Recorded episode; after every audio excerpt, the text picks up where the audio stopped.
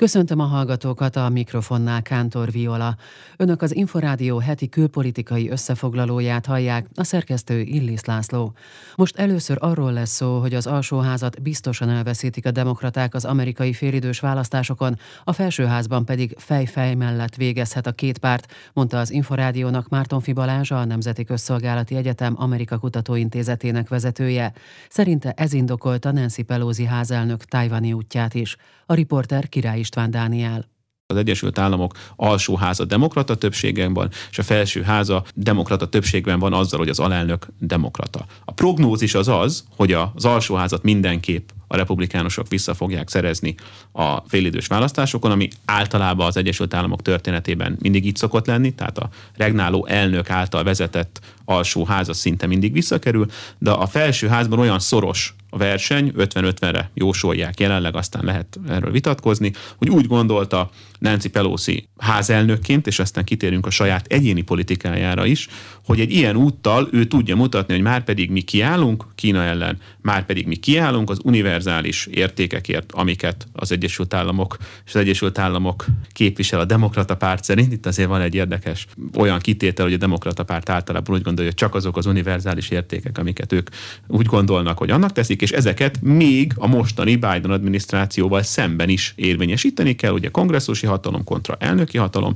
és a demokratáknak fontos, demokrata párti szenátusi választásra tőlő történet. Hogy és ezzel... ez átjön az Egyesült Államokban, ahol, mint mondta, 8 másodperces üzenetek kellenek? át. Akik, a akik Nancy pelosi fognak... hallgatják, azoknak át. A nagy kérdés az az, hogy ki az, aki Nancy pelosi hallgatja, és ki az, aki Biden-t hallgatja, és amikor elmegy a szavanozó urnához, melyik üzenetre hallgat jobban és hogy mennyire tud ebben disztingválni. És hozhat ez szavazatokat a demokrata pártnak egy olyan világpolitikai helyzet, amit azért valószínűleg az Egyesült Államok vezetése nem feltétlenül szeretett volna magának? Na ez egy roppant érdekes kérdés, itt valószínűleg érdemesebb a, a Nancy Pelosi kampánycsapatát megkérdezni, hogy ők ezt hogy számolták. Én azt gondolom, hogy ez a téma, ez nem lesz már novemberben témá Nancy Pelosi útja. Azért, mert, mert lejött különösebb nagyobb probléma nélkül. Ugye a kínaiak nem lőtték le Pelosi gépét, mint ahogy egyes félhivatalos, meg nem hivatalos állami hírmédiumok mondták volna, ugyanakkor létrehoztak egy nagyobb katonai gyakorlatot, egy blokád szerűséget, ami azért komolyan mutatja, hogy ők itt komoly katonai hatalom, de a blokkád szerű gyakorlatot egyszer meghosszabbították, de most már befejezték. Tehát ez, ez lement és vissza a normálisba. Én azt gondolom, ez azért volt, mert a kínaiak továbbra is úgy gondolják, és amiatt én azt gondolom, hogy ők nem örültek a, az ukrán háborúnak se, hogy most még nincsenek katonai kihívó szerepben az Egyesült Államokkal szemben. Most még katonai az Egyesült Államok messze vezeti Kína előtt a világ katonai rendszerét, tehát most még ők nem akarnak direkt konfliktusi pontot. A kérdés az az, hogy az ő általuk megaláztatásként vett lépések, amit ugye Pelosi tett, az a Pelosi szavazóbázisának ugye a demokrácia, mert Taiwan demokráciaként van elkönyvelve az Egyesült Államokban, hogy ezek mennyire jók. Joe Biden is a Donald Trump által elkezdett kemény Kína politikát folytatja, továbbra is fenntartja például a kereskedelmi háborús intézkedéseket, és Tajvan kérdésében is határozottan kiáll, mondta az Inforádió Arena című műsorában Salád Gergely, a Pázmány Péter Katolikus Egyetem és a Külügyi és Külgazdasági Intézet munkatársa, a riporter Kocsonya Zoltán.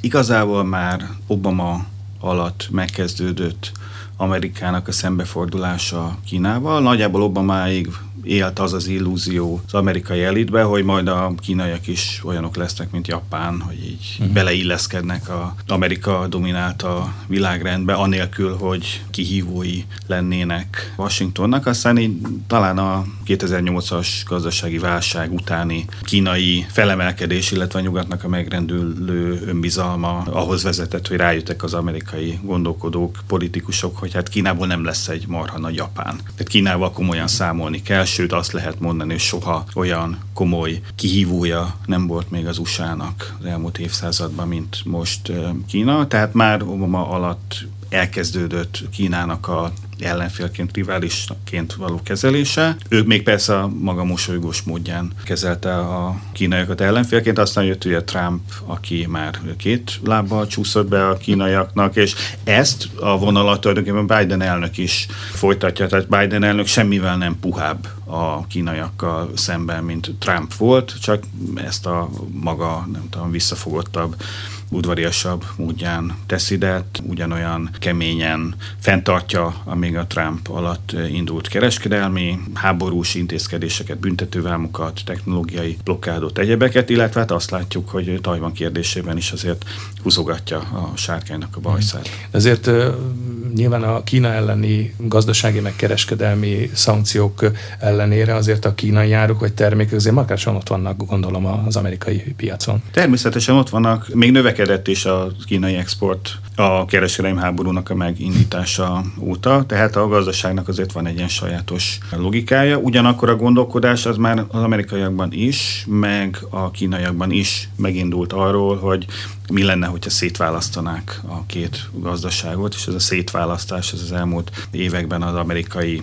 Kína politika egyik kulcs szava lett. Még túl sok minden nem valósult meg ebből, de a high-tech területén ugye a technológia blokkád az érvényben van, a kínaiak pedig az úgynevezett kettős körforgás gazdaságát hirdették meg, aminek a lényege az, hogy a kínai gazdaságnak a belső körforgását kell előnyben részesíteni, tehát export, meg import, meg külső kapcsolatok helyett alapvetően fel kell készülnek egy olyan országra, amikor saját maguknak termelnek. Egy olyan helyzetre, amikor saját maguknak termelnek, és az export, meg a külkereskedelem csak másodlagos lesz. Most az orosz-ukrán háború nyomán az Oroszországgal szemben elrendelt szankciók okán is van feszültség az Egyesült Államok és Kína között, mert ugye Kína azért eddig meglehetősen óvatosan viselkedett az orosz-ukrán háborúval kapcsolatosan. Ugye az amerikaiak azt gondolják, hogy az egész világnak minden megkövetni kéne az ő szankciós politikájukat, és mélységesen meg vannak sértődve, hogyha valaki nem csatlakozik az Oroszország elleni szankciókhoz. Ez utóbbi 21 néhány ország tette meg eddig, tehát a világ országainak a többség az nem csatlakozott, és Kína a első napon közölte, gyakorlatilag a háború kitörése utáni napon, hogy ők nem fognak semmiféle szankciós rezsimben részt venni, mert ez ellentmond az ő külpolitikai hagyományaiknak és doktrinájukkal, és hát természetesen az amerikaiak azonnal megvádolták őket, hogy akkor biztos az oroszokat segítik. Ez részben igaz is, mert hát nem vágták el az orosz kapcsolataikat. Azok a várakozások viszont, hogy majd az a kínaiak elárasztják az oroszokat, nem tudom, fegyverekkel, meg utánpótlással, meg a pénzügyi rendszerüket elérhetővé teszik az oroszok számára, ezek igazából nem valósultak meg egyelőre, sőt, kínai vállalatok döntöttek úgy, hogy ők kivonulnak az orosz piacról, mert nem akarnak a nyugati szankciók hatája alá esni, tehát a politikától teljesen függetlenül sok kínai vállalat azt mondta, hogy akkor ők most kivonulnak az orosz piacról. Itt tett például a világ legnagyobb drón gyártója, mm. a DJI is, amely nem forgalma se Oroszországba, se Ukrajnába drónokat. Donald Trump volt amerikai elnök azzal vádolta meg a floridai birtokára razziázó FBI ügynököket, hogy hamis bizonyítékokat kreáltak, utána pedig élt alkotmányos jogával és megtagadta, hogy maga ellen valljon. Svetnik Endre összefoglalója. Az FBI és a szövetségi kormány más képviselői nem engedtek senkit, beleértve az ügyvédeimet sem, hogy a Mára lágóban tartott razzia során átkutatott és más módon átnézett helyek közelébe menjenek. Mindenkit megkértek, hogy hagyja el a helyiségeket. Azt akarták, hogy hagyják őket békén, anélkül, hogy látnák, mit csinálnak, mit vesznek el, vagy mit tesznek oda. Obamát és Clintont soha nem razziázták, jegyezte meg Donald Trump az általa létrehozott Truth Social közösségi platformon. Trump vágyait ismételte a Fox and Friends című műsorban Rand Paul szenátor. Az emberek annyira bizalmatlanok a kormányjal szemben, hogy eljutottunk arra a pontra, hogy például nem tudom, hogy a már a lágóból elvitt dobozokba nem tettek-e olyan dolgokat, amikkel csapdába csalják. Honnan tudjuk, hogy nem tettek? A politikai paletta Amerikában liberálisnak nevezett másik oldalán az ilyen felvetéseket jobboldali összeesküvés elméletként írják le, amelyeknek megtörténtéről Trump nem szolgáltatott bizonyítékot. Az üzleti ügyeiben folytatott nyomozás újabb fordulataként Trump élte az amerikai alkotmány ötödik módosítása adta joggal, és megtagadta, hogy eskü alatt maga ellen valljon. Azt mondta, hogy politikailag motivált boszorkányüldözés áldozata, és nincs más választása, mint hogy hallgasson. Ezzel szembe ment egy korábbi megjegyzésével, amelyel arra utalt, egy ilyen lépés már önmagában bizonyíték a bűnösségre, és ilyet maffiózók tesznek. Az ex-elnököt két nappal a példátlan floridai házkutatás után citálták bíróság elé, és szólították fel vallomásra a családi vállalkozásában elkövetett potenciális csalás ügyében folyó vizsgálatban. Az eset azért volt példátlan, mert volt amerikai elnök otthonában eddig soha nem razziázott az FBI. Egyes jogi szakértők szerint a polgári peres ügyek eskütjei a vádlott számára hátrányos módon szokták figyelembe venni, ha úgymond él az ötödikkel, azaz ha a hallgatást választja és nem hajlandó maga ellen vallani. A szerdai razziával az amerikai igazságügyminisztérium szintet lépett a Trump dokumentumok ügyében folyó vizsgálatban. A gyanú szerint a volt elnök titkosított anyagokat is magával vihetett a Fehérházból, amikor annak ellenére leköszönt hivataláról, hogy nem ismerte el kihívója Joe Biden győzelmét. A dokumentumok között szerepelhetnek Obama volt elnöktől, Kim Jong-un észak-koreai diktátortól és más nemzetközi vezetőktől származó levelek. Egy forrás azt állította, hogy Trump otthonának minden szobáját átkutatták, így a hálószobát és felesége Melania szekrényét is. FBI ügynökök közben egy széfet is feltörtek. Trump arra utalt, a nyomozás arra bátorítja, hogy ismét ringbe szálljon az elnökségért. Svetnik Endre, Inforádió, London. Az Inforádió heti külpolitikai összefoglalóját hallják, a felelős szerkesztő Illis László, a mikrofonnál Kántor Viola. Köszöntöm Önöket! Műsorunk folytatásában szó lesz arról, hogy radarelhárító rakétákat adott az Amerikai Egyesült Államok Ukrajnának, jelentette be a Pentagon. A közlés nem tért ki a szállítmány méretére, az ukrán hadvezetés pedig egyelőre nem erősítette meg, hogy megkapták-e, illetve használták-e ezt a fegyvert.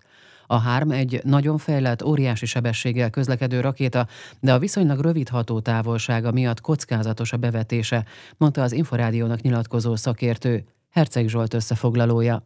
A HARM egy 4,1 méter hosszú, szilárd hajtóanyagú, rendkívül nagy sebességgel közlekedő radar elhárító rakéta, ismertette Resperger István ezredes, a Nemzeti Közszolgálati Egyetem katonai nemzetbiztonsági tanszékének vezetője. A fejrésze a legfontosabb, hiszen a rádió és a radar jeleket deríti fel. Alkalmazási hatótávolsága 150 km. 1980-as évek óta fejleszt az amerikai Amerikai Egyesült Államok a legújabb típusú vadász repülőin és több funkciós gépeiken is, az F-35-ösökön is rajta lesz ez a rakétatípus. Élesben még nem próbálták orosz radarrendszerek ellen, az Amerikai Egyesült Államok nagy valószínűséggel az S-300-as és 400-as orosz rakétavédelmi rendszernek a radarjait szeretné ezekkel tesztelni vagy megsemmisíteni. Ugye azoknak a hatótávolsága közel 4-500 km kilométerre terjed. Az ezredes szerint a rakétaszállítás bejelentésének egyelőre csak kommunikációs jelentősége van. Nyilván egy média üzenete is van, hiszen a hadműveleteknél nagyon fontos, hogy a légi fölényt valahogy meg kellene valósítani, hiszen az ukrán haderő ugye csak régi típusú Su-27-es, Su-25-ös, Jak 52-es gépekkel, illetve Mi-24-es és Mi-17-es helikopterekkel rendelkezik. Ennek a rakétarendszernek a régi típusnak az ára majdnem 300 ezer dollár, az új már majdnem 1 millió dollár körül van, tehát iszonyú iszonyú pontos és hatásos fegyverről van szó. A kérdés a hatótávolság, hogy ezekkel a orosz típusú eszközökre egyrészt hogy szerelik ezt föl, illetve hogy meg tudják-e közelíteni olyan távolságra a radarrendszereket, ami 150 km, ugye, az orosz rendszerek pedig 400 kilométerig képesek lelőni ezeket. Tehát egy érdekes próbát látunk, hiszen élesben próbálják ki ezeket a fegyvereket. Az amerikai radar elhári szállító rakéták bevetése csak akkor hozhat látványos eredményt, ha sokat kapnak belőle az ukránok, lesz hozzá elegendő számú repülőgépük, és megfelelő távolságból tudják elindítani azokat. Mutatott rá néhány, egyelőre még nyitott kérdésre Resperger István ezredes, a Nemzeti Közszolgálati Egyetem katonai nemzetbiztonsági tanszékének vezetője. Herceg Zsolt, Inforádió 88,1 6 millióan menekültek el Ukrajnából azóta, hogy Oroszország megtámadta az országot. A Migráció Kutatóintézet 10 befogadó országban vizsgálta meg az ukrajnai menekültek helyzetét, és arra jutott, hogy Európa még mindig szolidáris velük, de több helyen már az integrációt részesítik előnyben a segélyezéssel szemben. Herceg Zsolt kérdezte pénzváltó Nikolett kutatási vezetőt.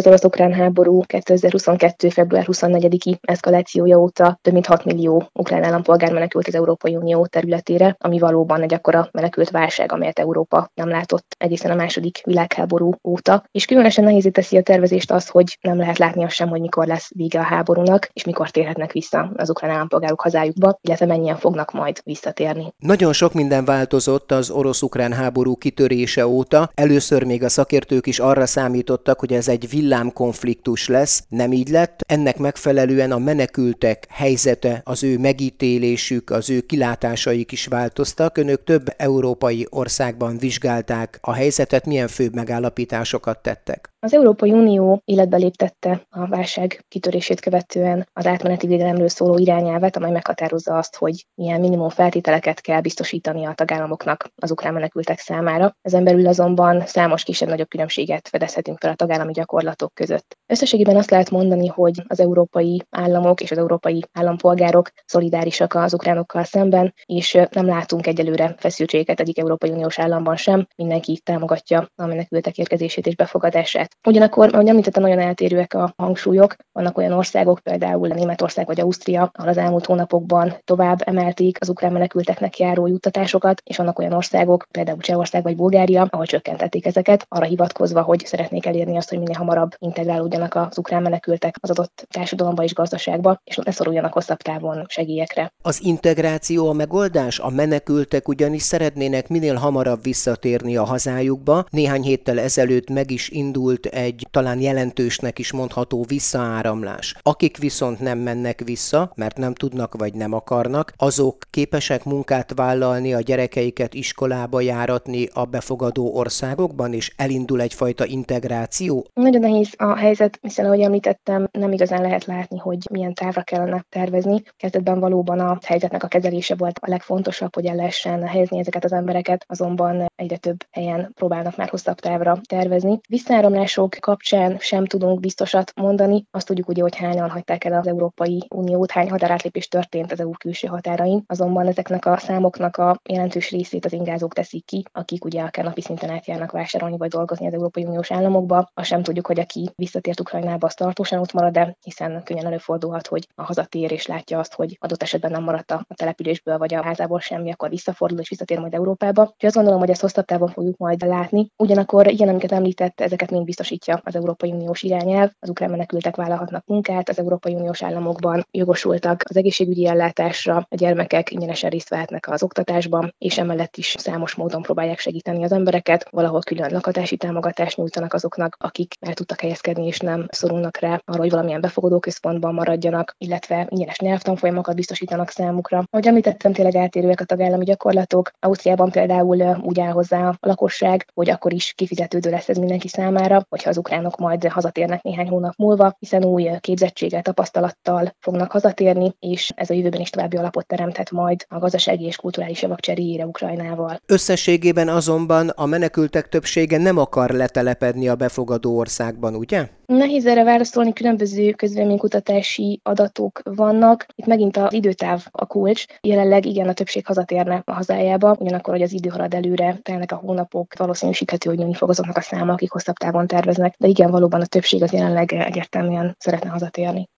Több ezer brit már előre közölte, nem hajlandó kifizetni az egekbe emelkedő energiaszámlákat. Az előzmény, hogy az előrejelzések szerint térre még a vártnál is magasabbra, több mint a duplájára ugranak a földgáz és áramszámlák. Svetnik Endre összefoglalója. Polgári engedetlenségi mozgalom kezdi felütni a fejét a briteknél az energia folyamatos drágulása miatt. Josina, egy Sheffieldi tanár a Guardiannek elmondta, hogy októberben, amikor ismét drágul az energia, már kevesebbet költ majd élelmiszerre és más létfontosságú cikkekre, hogy fizetni tudja az áramot és a gázt. Rémisztő, főleg három tinivel a házban, még nem elég idősek, hogy dolgozzanak, ijesztő lehetőség, hogy nem tudsz gondoskodni a gyerekeidről, mondta a. Előfordulhat, hogy a tiltakozók az utcákra vonulnak, de előtte más módszereket is bevethetnek. Például törlik a csoportos beszedési megbízásokat, vagy egyszerűen figyelmen kívül hagyják a számlákat, amit a brit kormány mélységesen elítél. Ez egy súlyosan felelőtlen üzenet, és csak tovább emeli majd az árakat mindenki más számára, mondta egy kormány szóvivő, aki hozzátette, a kabinetnek nincs befolyása a globális földgázárakra. A távozó Boris Johnson kabinetje eddig már adott egyszeri és normál időkben jelentősnek tűnő támogatást 400 fontot. Ezt Rishi Sunak pénzügyminiszter osztotta ki. A konzervatív párti vezetőválasztáson az ellenfele Liz Truss viszont teljesen más megközelítést ígér, és közölte, ha őt választják meg, és így ő lesz a miniszterelnök, akkor adót csökkent, és nem ad támogatásokat adósság és pénzügyi szakértők figyelmeztették az embereket, ismerkedjenek meg a nem fizetés következményeivel, például azzal, hogy romlik az adós besorolásuk, vagy hogy a cégek drágább, feltöltős órákat szereltetnek fel velük, vagy akár arra is, hogy leállítják számukra a szolgáltatást. A feszült helyzet előzménye, hogy egy energiatanácsadó cég szerint jóval magasabbra ugrik az árplafon októberben, mint számítottak rá. Eddig az volt a prognózis, hogy az éves gázszámla 3600 fontra 1 millió 700 ezer forintra ugrik fel. Egy évvel korábban a költség még körülbelül ennek az egyharmada volt. A Cornwall Insight nevű cég szerint azonban jövő áprilisra az éves számla már 4200 font körül jár majd, ami a 2021-es összegnek már közel a négyszerese. Martin Lewis befolyásos pénzügyi tanácsadó, a Money Savings Expert, tehát spórolás szakértő nevű oldal alapítója közölte, ennek a zombi kormánynak hamarabb kell felébrednie, mint szeptember 5-e, ami a Tori vezetőválasztás győztesének és így az új miniszterelnök személye kihirdetésének a napja. A választási vitának nem szabad figyelmen kívül hagynia ezt a nemzeti kataklizmát. Az emberek megélhetése, mentális jóléte, néha az élete is függettől, tette hozzá. Svetnik Endre, Inforádió, London. Tavaly 120 korsó volt az egyfőre jutó sörfogyasztás Szlovákiában, a legalacsonyabb az elmúlt 30 évben, tájékoztatott a szlovák statisztikai hivatal. A visszaesés oka a koronavírus járvány. A szlovákiai sör és malátagyártók szövetsége szerint a sör több munkahelyet hoz létre, mint más ágazatok, például az autóipar. Kisbalás tudósít Pozsonyból. A szlovák statisztikai hivatal a sörfogyasztást vizsgáló éves jelentésében rámutatott, hogy 2021-ben 60,2 liter volt a sörfogyasztás, 17 korsóval kevesebb, mint 2020-ban. Ez éves szinten 12 százalékos csökkenést jelent. 1990-ben fogyott a legtöbb sör az országban, 96 liter fejenként, aztán bő 25 éven át fokozatosan csökkent. Éppen a járvány előtti évben kezdett növekedni ismét, akkor 70 liter volt az éves sörfogyasztás. Európában 2020-ban Csehország volt a listavezető 135 literrel, majd Ausztria és Németország következett 100, illetve 95 literrel, Szlovákia csak a tizedik volt. Tavaly az ötödével kevesebb sört hoztak be Szlovákiába, mint egy évvel korábban, 141 millió liter sört és 10 millió alkoholmentes sört. Az import több mint háromnegyede Csehországból származott, utána a Lengyelországban, Magyarországon, Németországban és Hollandiában gyártott sörök következtek. Tavaly országos átlagban 1 euró 33 centbe került fél liter tízes csapolt sör, 10 évvel ezelőtt még csak 90 centbe. Viszont az üveges 10-es és 12-es sör ára szinte változatlan. Az Eurostat adatai szerint Európában a legnagyobb gyártó 2020-ban Németország, Lengyelország, Spanyolország és Hollandia volt.